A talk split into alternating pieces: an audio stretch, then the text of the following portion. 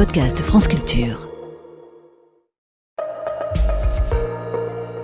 Le billet politique. Jean Lémarie, Emmanuel Macron peut-il se passer de François Bayrou? Dans un couple, Guillaume, peut-on tout se dire? Euh, pas seulement dans l'intimité, mais au grand jour, devant tout le monde.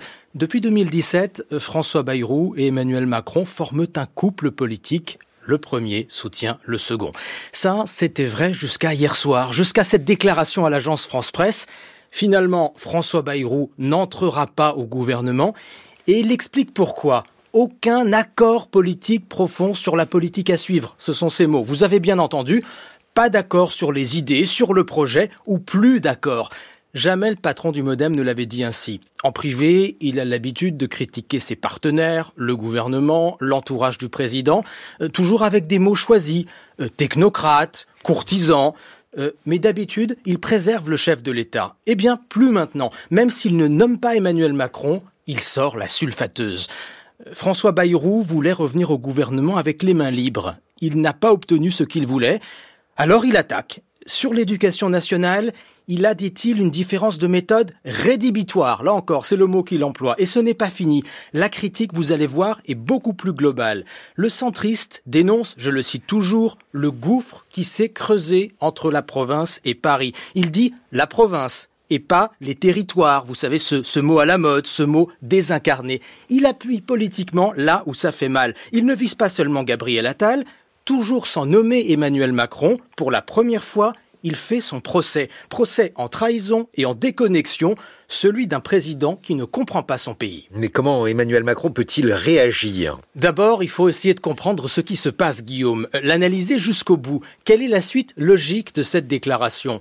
Plus de ministres modem au gouvernement, plus d'alliances à l'Assemblée nationale, une majorité qui s'effondre, plus de listes communes aux européennes en juin? Nous n'en sommes pas là. Pas du tout. Je vous parlais de couple, mais dans ce couple-là, avant la passion, il y a les calculs et la cuisine politique. Qui a intérêt à une rupture? La majorité est fragile. Euh, pour tenir jusqu'en 2027, Emmanuel Macron a toujours besoin de François Bayrou, de la cinquantaine de députés centristes bien sûr, et aussi d'un soutien minimal du patron du Modem.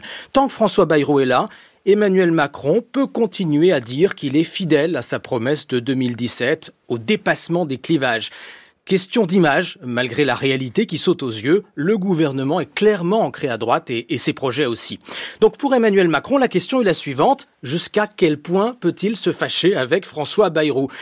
Mais cette question, Guillaume, vous pouvez aussi la retourner. Aujourd'hui, François Bayrou a-t-il besoin d'Emmanuel Macron Et là aussi, jusqu'à quel point C'est-à-dire depuis lundi, euh, le patron du Modem se sent pousser des ailes. La justice l'a relaxé. Dans l'affaire des assistants parlementaires européens, elle l'a innocenté.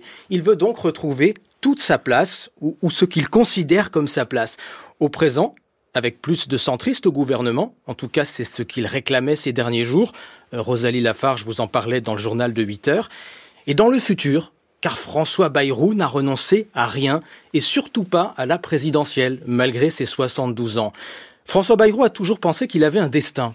En 2007, il a vraiment cru qu'il pouvait devenir président de la République. En 2017, il s'est effacé pour soutenir Emmanuel Macron.